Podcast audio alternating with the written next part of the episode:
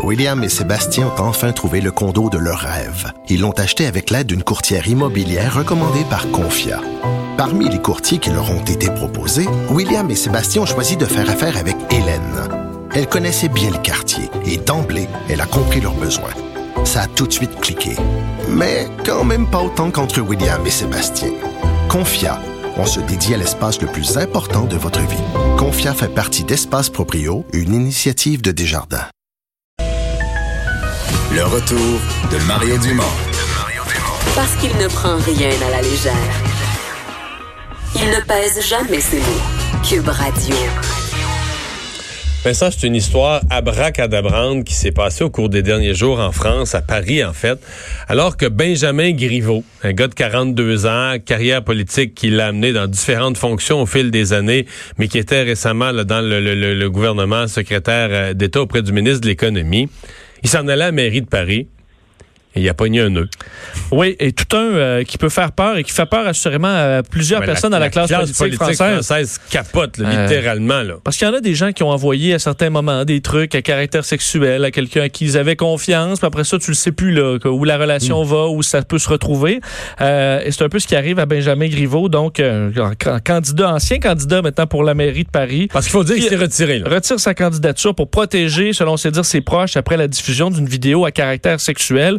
Tu le disais assez euh, explicite. Là. On le dit On le dit. En fait, il se masturbait. carrément. Deux, deux petites vidéos, puis où, on- en fait, on voit pas sa face, donc on pourrait penser que c'est pas lui ou que ça pourrait être un trucage, mais c'est accompagné des, de messages. Là, où là, à- il- de messages euh, à connotation sexuelle adressés à une femme. Alors, ce qu'il qualifie qui n'est pas sa femme. qui n'est pas sa femme. Alors, qualifie ça d'attaque ignoble.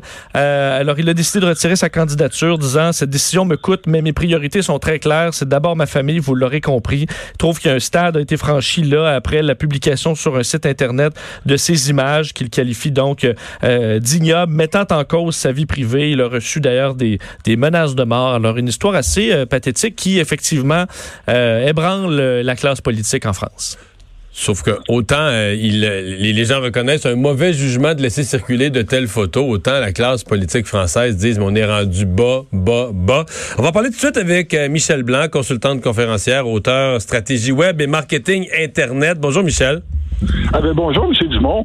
C'est complètement fou cette histoire-là. hein. Est-ce que c'est est- de, de quoi on parle? Est-ce qu'on parle d'une société capotée euh, de- de- d'utiliser en politique des choses comme ça, ou on parle d'un gars niaiseux d'avoir fait exister une telle image? Euh, on parle des deux. Oh, On parle OK. d'un crime, On parle des surtout. Euh, on parle d'un crime, on, on appelle ça une cyberagression sexuelle. Plus spécifiquement, ça pourrait tomber dans la catégorie de sextorsion ou de pornographie revengeresse. Euh, écoutez, euh, la, la personne en question euh, n'a pas agressé personne. La personne en question a partagé des, des photos à caractère pornographique, en principe dans l'intimité. Quand ça devient public, c'est un crime punissable par la loi et au Canada et en France. C'est ce que dit la loi française, effectivement, que c'est un crime. Donc ça, il n'y a, pas de- y a pas de nuance là-dessus, c'est un crime. Là. Tout à fait. Puis, tu sais, il faut comprendre que c'est extrêmement difficile à vivre. Moi, j'ai des clients qui ont vécu ça, qui avaient des positions, euh, parce que, bon, j'ai développé une certaine expertise en cybercriminalité, euh, puis qui avaient des positions euh, quand même euh, assez, assez importantes dans la société.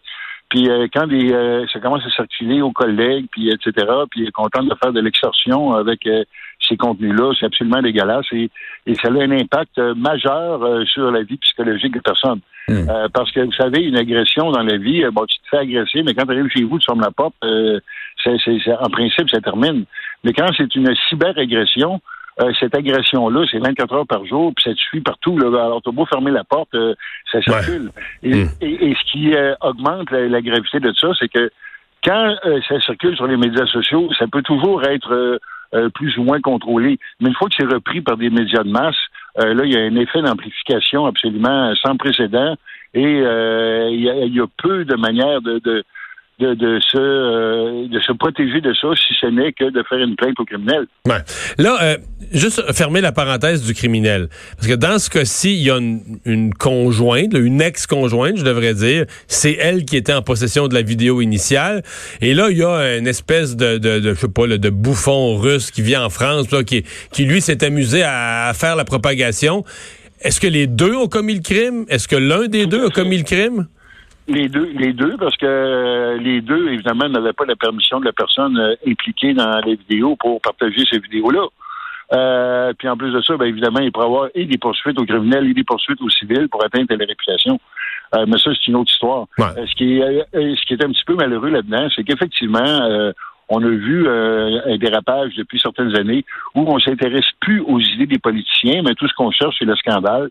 Et euh, évidemment, mais le scandale, ça fait vendre. Euh, le scandale, ça fait des clics. Le scandale, c'est payant. Euh, c'est malheureux. Puis le scandale, le scandale sexuel, ben, met tout ça au cube. Là. et voilà. Puis ce qui est malheureux pour, pour ça, ben, c'est la démocratie. En principe, la démocratie, on veut pas savoir ce qui était dans tes culottes ou ce que tu as fait avec, on veut savoir ce que tu as dans la tête.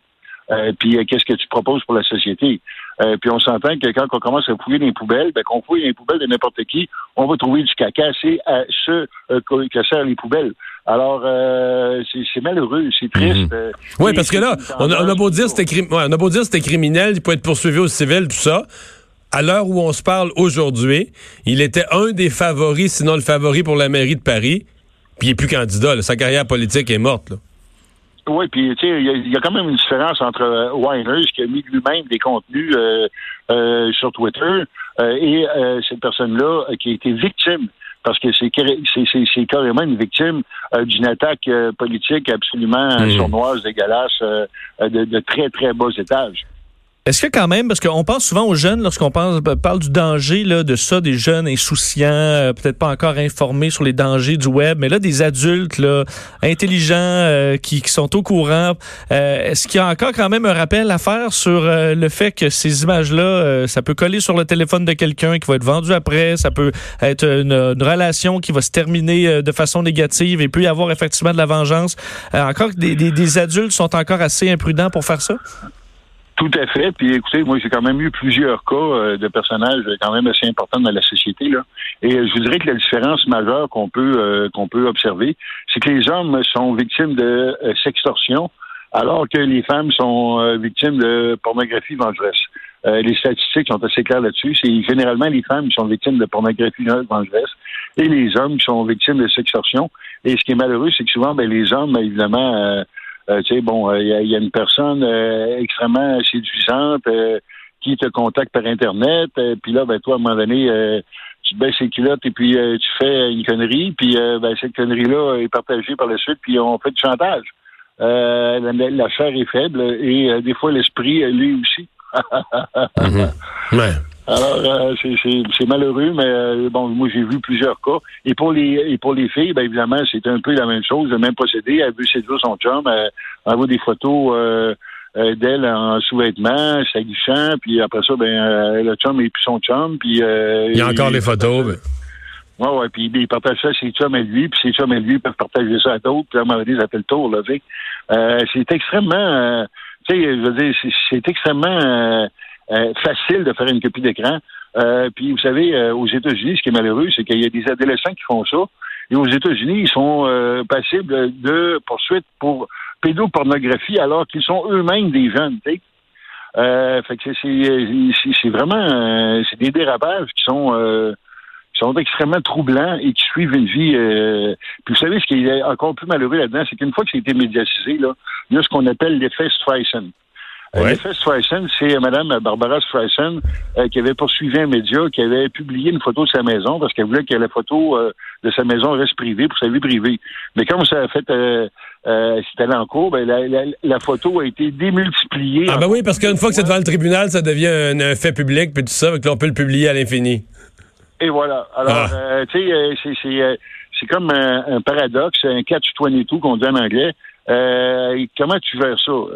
C'est vraiment pas évident. Si tu en parles, ça multiplie. Puis si tu tais, ben, ça continue. Alors, euh, dans tous les cas, tu es coincé. Là, ça va devant les tribunaux, ça devient plus public, plus public que jamais. Merci beaucoup, Michel Blanc. C'est un grand plaisir. Au revoir. Alors, les Français, les Parisiens qui sont sous le choc, on va aller à la pause. Normand Lester nous fait au retour son bilan de l'actualité internationale de la semaine. Le retour de Mario Dumont.